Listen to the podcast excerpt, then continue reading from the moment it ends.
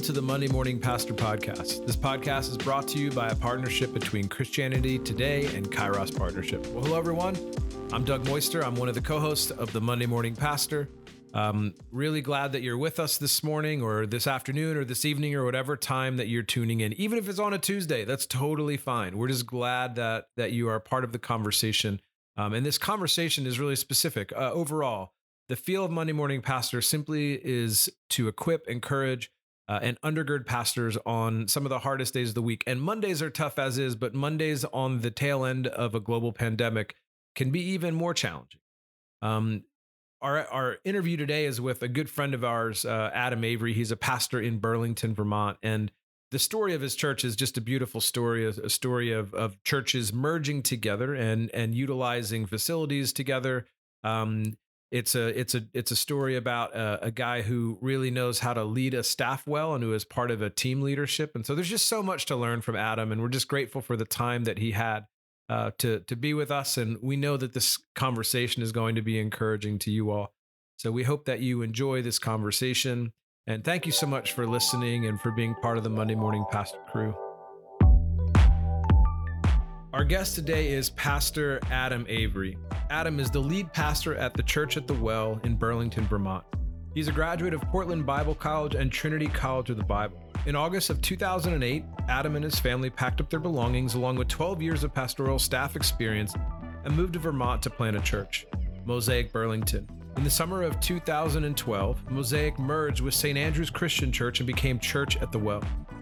He's a serious football enthusiast who also enjoys songwriting He's been known to enjoy a good football party and occasionally hides out in the recording studio. He lives in Williston with his wife Michelle and their four children Jared, Judah, Joshua, and Sophie. We hope you enjoy this conversation with our friend Adam Avery. Well, good to see you, Doug. Uh, I will say it's a little bit different to hear you this morning. It's very, but, uh, it's very true. I sound a lot different. yes, you sound a little bit like a, a sick smoker uh, slash Eugene Peterson. So tell us a little bit about uh, what's going on here. Well, if I sound like Eugene Peterson, I will take that as the best compliment.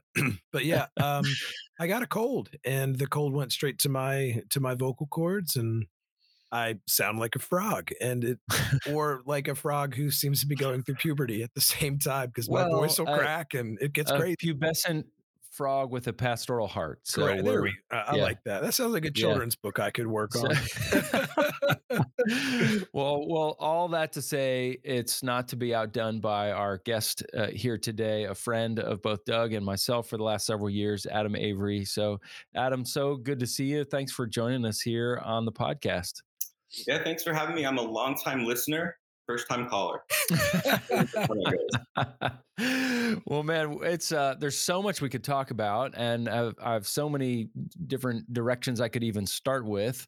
We know who you are and your context, and people have heard just uh, a little bit of you know your bio. But what are some things that are not in an official bio that would be important for people to know? Who is Adam Avery? What makes you tick? What do you love? What's your calling?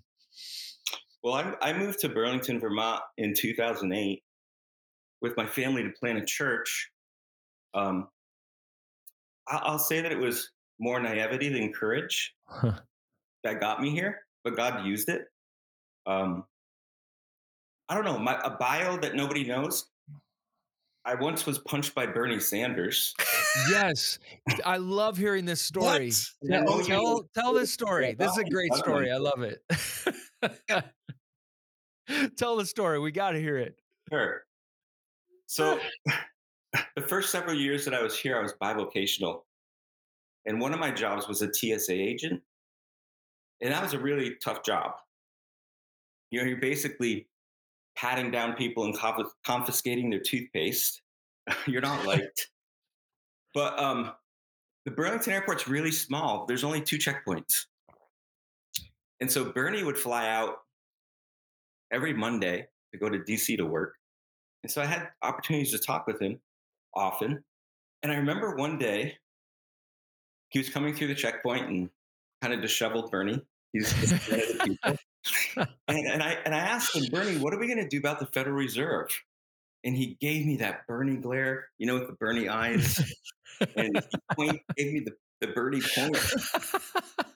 And he said, Not many people know about the danger of the Federal Reserve poses. And he just went on a Bernie tirade, and I was all about it. Uh, and I got to talk to him a little bit about it. And he did something really unexpected. He made a fist and he punched me in my arm, and I wasn't expecting it, right? So I kind of like it, it, knocked me off balance, and, and, and um, I did the little hop shuffle uh, just because I wasn't expecting it. It wasn't. It wasn't a hostile punch. It was a. It was an attaboy punch. It was, it was like, hey, you know, you got it, boy, kind of punch.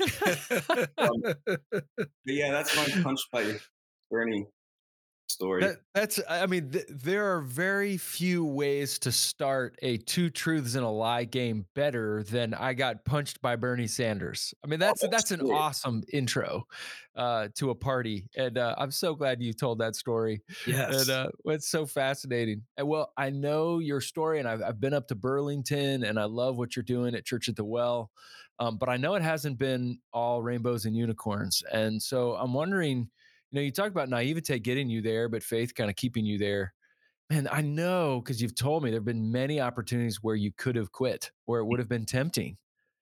Um, I wonder if you can articulate some of the difficulties that you've experienced through the years, and maybe you know, as kind of the nature of this podcast, maybe if you're willing to share, what kept you in the game?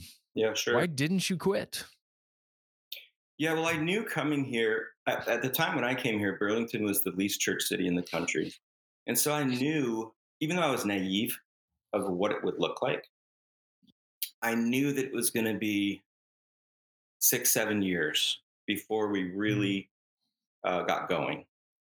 And, and, and, you know, this, this, this town has kind of been known as the place where church plants come to die because they come with the idea of hey, we'll get there, we'll have a, a kick and worship in, we'll put a sign out front, and we'll we'll start a church. And, and churches that do that, they don't last. You know, they're here for a year or two. And so when we got here, we didn't even start anything. Um, my wife and I got jobs. We started meeting people, got our kids in school, and it was a year before we even started anything. And we had that that privilege because the church that I was on staff at the previous 12 years, uh, gave me a whole year's salary and said, just go get settled. Mm. And so that was a huge blessing. Um, but yeah, I, I think one of the biggest challenges, honestly, was the obscurity that comes with being bivocational in a post Christian context where you know it's going to be um, a number of years before people trust you, before you have the relational capital to talk to people about Jesus without them um, thinking that you have an agenda. Um, I think, like in our context, the church is viewed as an organization that that doesn't have very much to va- to offer of value to the community. You know, churches in New England, they're they're just these buildings that are vacant all week, and they open up for an hour and a half on Sunday and take up this space. And so, there's a lot of cynicism uh, towards towards the church. Um, but that being said, um, that being said, when you earn the relational capital and you're here for a while and you just keep showing up, there's so much beautiful ministry that happens. Like like mm. people open up and and um, that's been a joy. That's been that's been a gift. It's also been really hard. You know, I think being being bivocational for the first six and a half years that I was here was was really hard, harder than I anticipated. If I would have known how hard that was, I don't know if I would have came. Mm. Mm. So, in a culture of celebrity, how do you how, how do you now? When you talked about obscurity being so difficult, so in a culture of celebrity, what are ways or practices in which you sort of press against that maybe you're just forced to mm. involuntarily but what are ways that not only for you but how how can we as pastors who are listening to this press against that and sort of lean into that obscurity not as a curse but actually as a blessing hmm. can i tell you a story please um, years ago the church that i was previously at i grew up in that church and i went on staff at that church for for about 12 years before coming here and I was the worship leader and youth pastor. And um, one night, uh, it was a midweek service, I was leading worship, but it was one of those nights when I didn't want to lead worship. Any worship leader who's on staff knows what I'm talking about. You have to put a set together. And this was the night before Thanksgiving. And so it had to be a praise kind of set. I was not feeling a praise kind of set.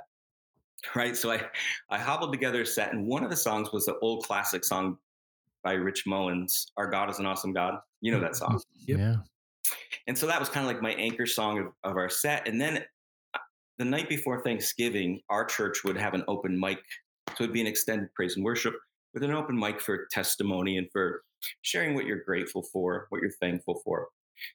And after we sang that song, my friend Joe got up at the mic and he said, You know, our God is an awesome God. He, no matter what happens to us, if we get sick, our God's an awesome God. If we lose our job, our God's an awesome God. If we lose a loved one, our God's still an awesome God.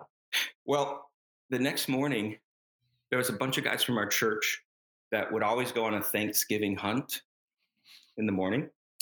In this particular year, there was over 20 guys that showed up, which is if you're a hunter, you know that's a lot too many. but it's one of those things where like, what do you do? do you, you send people home? And, and so they went into the woods, and one of the guys from that hunting party accidentally shot Joe's brother, his twin brother, Jake, and he died. And Joe was able to find him in the woods and spend the last few moments with his twin brother, holding him in his arms. And I got the phone call because I, I, wasn't hunting. I'm not a hunter, but I get the phone call um, about seven seven o'clock in the morning.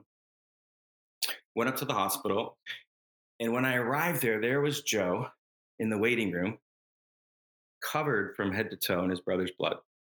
And he walks up to me and he hugs me with tears in his eyes. And I kid you not, the first words out of his mouth were, Adam, our God's still an awesome God. And I just about collapsed to the floor. It was one of the most powerful Jesus moments of my life. And the reason I tell that story, JR, to your question, is nobody knows who Joe Hazleton is. He just plays drums in the church band and works a nine to five, and he's in the Army Reserves. He's a great guy. But I don't know. There's something about pastoral ministry that I love that is obscure and isn't seen. Mm. I mean, I do. We we have our Sunday morning thing, right? Where we're teaching and we're talking to our church in, in, in a public setting, and we're seen and we're listened to. But one of the things I love about pastoral ministry is the, the parts that nobody sees. Mm. And, and I, I I so appreciate pastors with with platforms that write books and I mean, you guys have many of them on the podcast here you know, guys like Rich Villodas and AJ Swoboda and John Mark Comer, I benefit tremendously from those guys. But if I'm honest, I, I don't want what they have. I just mm. want to be like my friend Joe. Mm. And, and, pastor people and step into spaces like that that nobody nobody else was in that waiting room just he and i nobody else saw that um, those moments i don't know they form me and they shape me and they keep me going it's not the Sunday morning times that keep me going. It's not the teaching and preaching, although I love to do that um, in our church context. But it's the other. It's the other bit hmm. that keeps me at it. And being invited into those spaces of of people in, in my church congregation that nobody else gets to see, and I just get to listen and be present and and pray with them. Man, that just makes me want to get up and do it again.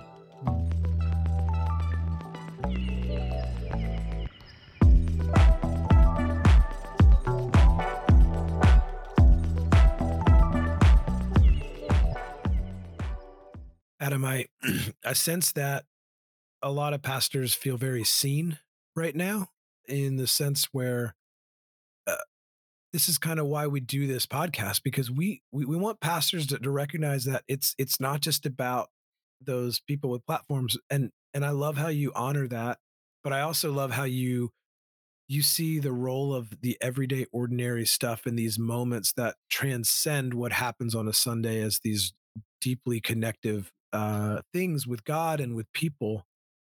Um, and I think there's something about that that place of sometimes feeling lonely or isolated in that unseen role. How would you encourage pastors who may feel like they're they're they're with you in that, but there's also the sense of I just wish someone would notice or I wish someone would see? Yeah, that's a great question. Um, you know, I think I think that I think that sometimes, and I, I was definitely this way in my young years in ministry.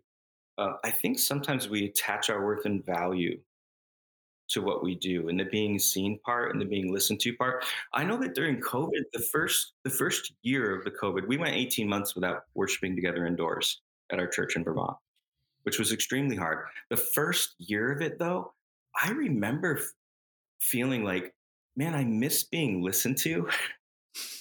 I love the part where I go and sit with people and listen and go on walks and um, I love that part of being a pastor, but I recognized, oh, I kind of missed that part of being listened to because, you know, during those 18 months, I was still talking with people, getting together with people, doing all the one on one, the pastoral ministry, um, having conversations with people that were really meaningful and rich. But I was actually surprised at how much I missed being listened to. And it was just a good reminder to me that um, I think for us as pastors, it, it, we we you know Jesus went 30 years in obscurity before starting his public ministry, and that's the Son of God, the most anointed, talented, gifted preacher, uh, e- evangelist like ever to walk the planet, and yet 30 years he was just the carpenter and the carpenter's son. And I think COVID was a, a good reminder to me that obscurity, although it's hard, is a gift, and it reminds me that I my value does not come from what I do. It does not come from how many people listen to me or see me. It just comes from being a child of God. And um, yeah, it helps me refocus on just the pastoral ministry of, of, of that obscurity. I think I think it's a gift, strangely enough. Mm-hmm. Well, Adam, you it, it has not been easy when you moved up there you were bivocational it's a hard place to do ministry and then of course you know the last few years the just what's happened around the globe it's just been unrelenting right unprecedented whatever word we want to use. So when you have those low days you know we hear about david in the psalms like he, he like talks to himself right? Says my heart will say right? So he's like talking himself out of some of these dark pits. What are some of the things you need to cultivate in your own life mm. to either talk or live yourself out of that pit on those days where you're just like, is this worth it? This is too freaking hard. Yeah, for, for me, one of the things I have to do is, get outside. Um, whether that's you know running or playing basketball or just going out and sitting by the lake or walking my dog. Um, something I've been doing lately um, my my two older boys are grown up and out of the house now, but when they were little, they tricked me into getting a dog. I, am not a dog person, but now they're grown up and left the house, and guess who's taking care of the dog? And so, what I've been doing um, the last few months is just leaving my phone in the house and just going outside and spending some time with Bandit and Jesus, and just like, just I can't tell you like it's so simple and so silly sounding, even as I say it, but that's just been refreshing to me of just kind of mm. like, yeah, you know what? Like today might be filled of surprises and hardships and disappointments. Um, but I have this space right here. Mm. Mm. Um, but yeah, just being outside, physical exertion, doing things like that have been really helpful to me to kind of ground me a little bit more mm. um, while I'm in the context of ministry here. Yeah. Mm. What do you know now, Adam, you wish you knew when you started in ministry? I think if, if I were to talk to my younger self, um, I, I would probably say longevity is what's going to matter to you the most. Not flashiness, not events, not uh, moments. It's going to be the long haul that you come to appreciate and value. And I've been in occupational ministry now for 26 years and still want to do it. And I just think that's amazing and wonderful. And, and if, and if, you know, like I told this story about my friend Joe, if I can just, at the end of my time, if I can um, just do that, I, I, I feel like I'll have done something, you know? and, and I enjoy it and I want to do it. Um, so yeah, longevity. I would tell myself like, play the long game. Play the long game. Mm. Have Have you noticed any um, maybe shifts in ministry over over the over the long haul over the 26 years like even just thinking for the pastor who's just starting out um, maybe for the one who's about 15 to 20 years in what are some themes that maybe you've noticed in your own journey of ministry in the in the ways in which you were shaped or formed or leadership opportunities that you had in the mm. midst of those early years and mid years yeah uh, to even um, elaborate a little bit on what i just said it's like uh, to answer that question doug i think like you have this idea early on that events carry a huge amount of weight and now later on in my ministry i look back and be like wow those were meaningful events and but but they they didn't carry the momentum in the weight that I thought they did. It's just that it's just that showing up that carries the weight. It's the it's this showing up every day. And I think you had asked earlier, like going through kind of the the the hard times of ministry and starting out here, like how how you how do you still do it? And I, I just think it's honestly just having the tenacity to say, okay, Jesus, I'm here. I'm just going to show up today. And I don't feel like I have much to offer. And I'm not sure if there'll be any moments that you invite me into, but I'm here and I'm going to show up and I'm going to keep coming. I'm going to be physically present and emotionally present as I can and available. Um, so yeah, I, th- I, I think that's how I would answer that question. Mm. Well, you know, we asked, you know, what do you know now you wish you, you know, could tell your younger self? Want you think of yourself 20 years out into the future. Mm. What do you want to tell your future pastor self? Mm. I, I would probably I would probably ask a question to my future pastor self. And, and that is um, how many more pivots are there for the church and for us as pastors that we have to get ready for? Mm. It's a great question. I've, I've, I've noticed that these past two years there's so much pivoting, and um, there have been times when when I've been tempted to believe the lie the church isn't going to make it. Not our church, the American church. Just be with mm-hmm. all the political polarization and um, racial tension and nationalism and consumerism and you know celebrity Christian leaders who are experiencing moral failure and all the deconstruction that's going on um, within Christians right now. Um, not to mention, for a year or more, people weren't attending worship gatherings, and that has its own impact. Um, but I, I, I, have to just lean on what Jesus said that you know He said He would build His church, and the mm. gates of hell won't prevail against it. And so, I think just filling my my my mind and my mouth with those words of Jesus has has been helpful. But if if I was going to talk to my future self in 20 years, I would ask that question: How many mm. more pivots do we have ahead of us? What does the church need to shift in? That's a great question, and and you, and, and that's a very wise response. And so I don't want to cheapen it, but it does remind me when you said like, is the American church going to make it? You know, it reminded me of something like you know, if the Apostle Paul were here alive today, I had somebody send something to me and it said that he'd start out Paul, an apostle of Christ Jesus, to the churches of the United States of America. Grace and peace from God our Father and Lord Jesus Christ. I don't really even know where to begin with you guys. I love that. And they're, you know, like I mean, I laughed, but I also kind of went, ugh, mm. because that's probably true. yeah, wow.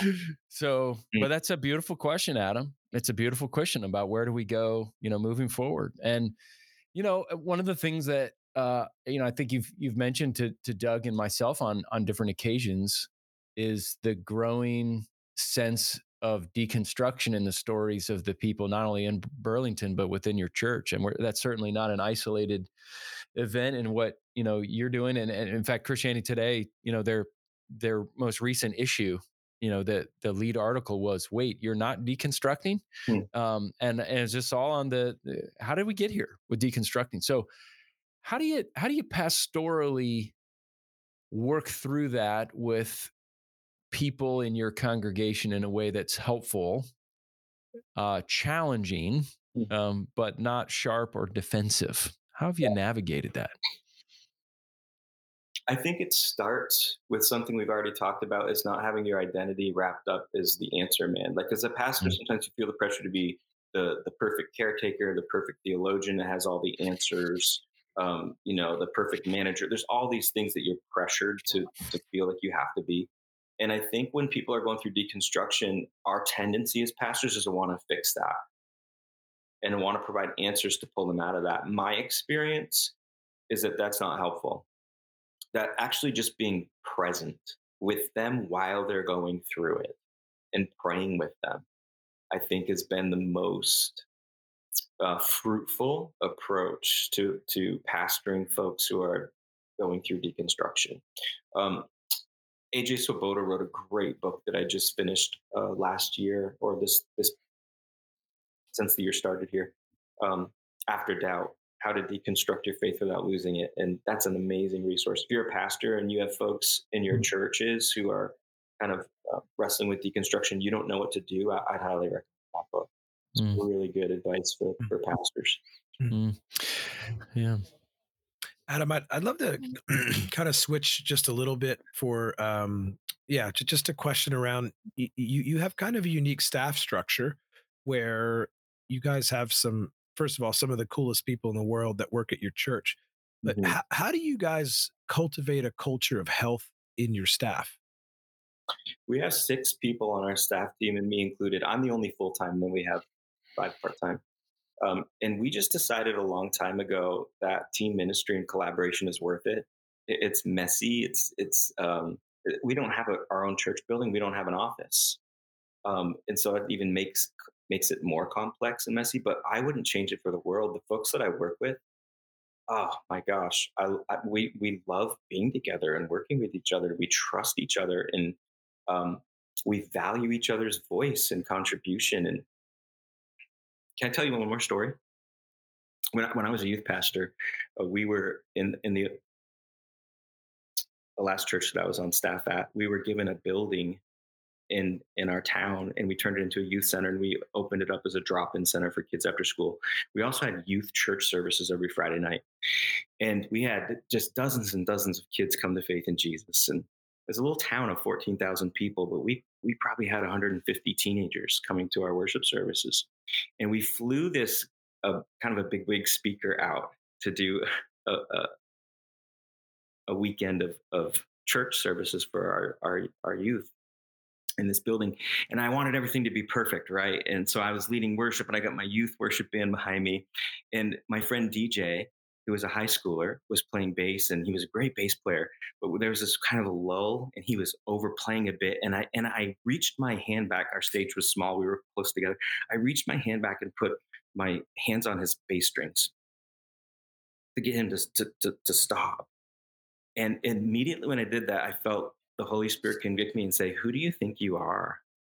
Like, do you want to be the do you want to be the man of power for the hour that just does everything great and runs everything and micromanages everything, or do you want to trust people and do ministry with other people? And that was the beginning of my um, maybe shift in value to like, man, I just need to like do something different. I can't just be this central person who does everything, even though I want it done my way. I I have to I have to learn how to um, trust other people and collaborate even when it's messy even when it doesn't go the way i don't want it to go and i think hmm. that's one of the most important shifts in my ministry and in my life um, and i'm so thankful for our team uh, for abby and and ian and luann and jordan and tasha like such an amazing group of people to work with and yeah, I, I can't ever envision myself in a different ministry context than this collaborative one that we're in. I just can't. Mm, mm, mm. You know, Adam, one of the things that I am so appreciative of are the way in which you're open to the Spirit teaching you things in the least likely of moments. Mm. Joe being covered by his brother's blood and giving you a hug, the Lord showed up to you in a powerful way. Jesus, you said, was in that moment in one of the most important ways. Putting your hand on DJ's bass strings, that God shows up. I, I'm just as your friend, I'm so grateful for the openness that you have to allow God and his spirit to work in and through you and to teach you, even when it's convicting, that shaped you and continues to shape you. And so I just want to affirm that in you, Adam. I just have always loved that about you, but just the way in which you embrace those spirit moments and uh, and recognize them and respond to them. So one of the many things I love about you, but I just couldn't go any further in this conversation without just saying I'm I'm so grateful for your posture of openness and receptivity and sensitivity to what the spirit is up to. I just love it. Oh, thanks, Jared. You know, just as we're kind of landing the plane here, there are pastors around the country that listen to this, and some are encouraged, and some are hungry and wanting to stay sharp, and some are just teetering on the edge of saying, I think I'm going to throw the towel in. Without, there's no pressure in this, but I'm just curious, what would you say having experienced so much of that setback yourself over the years in Burlington. What what do you want to encourage pastors with? What would you want to say to them? There were so many times when um, what we, the work we were doing here, I didn't honestly know if it was even going to be viable. Like times when I just said, I don't know if this is going to work. But there was also some conversations with my wife and I coming into this that hey, even if the even if this doesn't work out, God's called us here and we're just going to figure out the next thing. And so it, it's just, again, it, it, for all those pastors who are like teetering and just hanging on, I would just say this keep showing up. God will surprise you. It might not be the, the, the ministry or the way that you think or the way he's going to come through in the way that you would imagine and envision. Um, but, but he, if you keep showing up, he's going to be there and he's going to surprise you and, and there'll be twists and turns, but it's just that faithfulness of just, just getting up and, and, and being there that is gonna that is gonna sustain that and then they're gonna see these surprising moments when the holy spirit shows up and and they're gonna be where did that come from? And it's gonna get them through the next week or the next month or the next year. Adam that's so encouraging and my hope is that as pastors are are listening that they actually begin to believe that just the importance of showing up. I think that's one of those pieces of resilience that is often overlooked, right? And again, I appreciate even the way that you talked about the events being important, but it's not the most important thing. It's just about showing up. Um, yeah, just our last question. This is something we've been doing this season. Could you leave us and leave the pastors today with a benediction? Sure. Sure. Brothers and sisters, as you go about the rest of your day and the rest of your week, May you remember that you're worth more than what you do because you're a child of God. And may you know that He's with you and that He's for you and that His mercies are new every morning. Well, thanks for joining us for this episode of the Monday Morning Pastor podcast today. Could you do us two favors? Number one, would you leave us a review on iTunes, Spotify, Stitcher, or wherever you listen to your pods? If you're enjoying this podcast, we'd appreciate if you could help us to spread the word. And number two, would you share this episode with two other pastors or leaders who you think would benefit from MMP? We would be deeply grateful if you could help us. Thanks in advance, and thanks for listening. We'll see you next week.